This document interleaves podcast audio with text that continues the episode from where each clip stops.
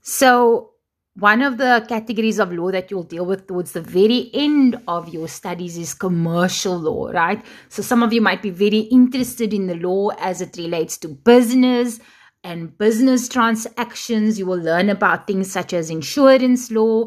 Um, something gets stolen out of your house, the law that regulates around how it is you are uh, reimbursed for that through insurance companies, tax law. Every year you'll have to pay over a significant amount of tax when you're earning your monies with uh, your big fancy lawyer job and now you have to pay tax. The amount of tax that you pay and the amount of tax that you get back all of that will be covered by tax law right?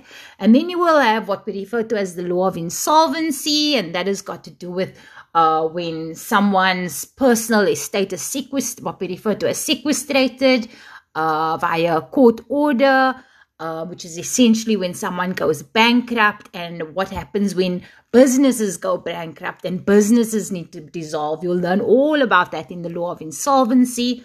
And you'll also learn about labor laws and banking laws, right? So, labor laws, what happens when someone unfairly discriminates against you in the workplace, where they create intolerable working conditions for you and they make your work life miserable. What does the law say about that? And what does the law say about your rights in that regard? So, all of these areas of law fall under commercial law and they are all subjects that you will cover towards the end of your of your studies and certain subjects like tax law either fortunately or unfortunately depending on your perspective is not a mandatory uh, subject that you need to learn during the course of your degree. But for those of you who are interested in things like tax law and insurance law and who intend to pursue a career in commercial law you'll be able to study these subjects as an elective towards the end of your studies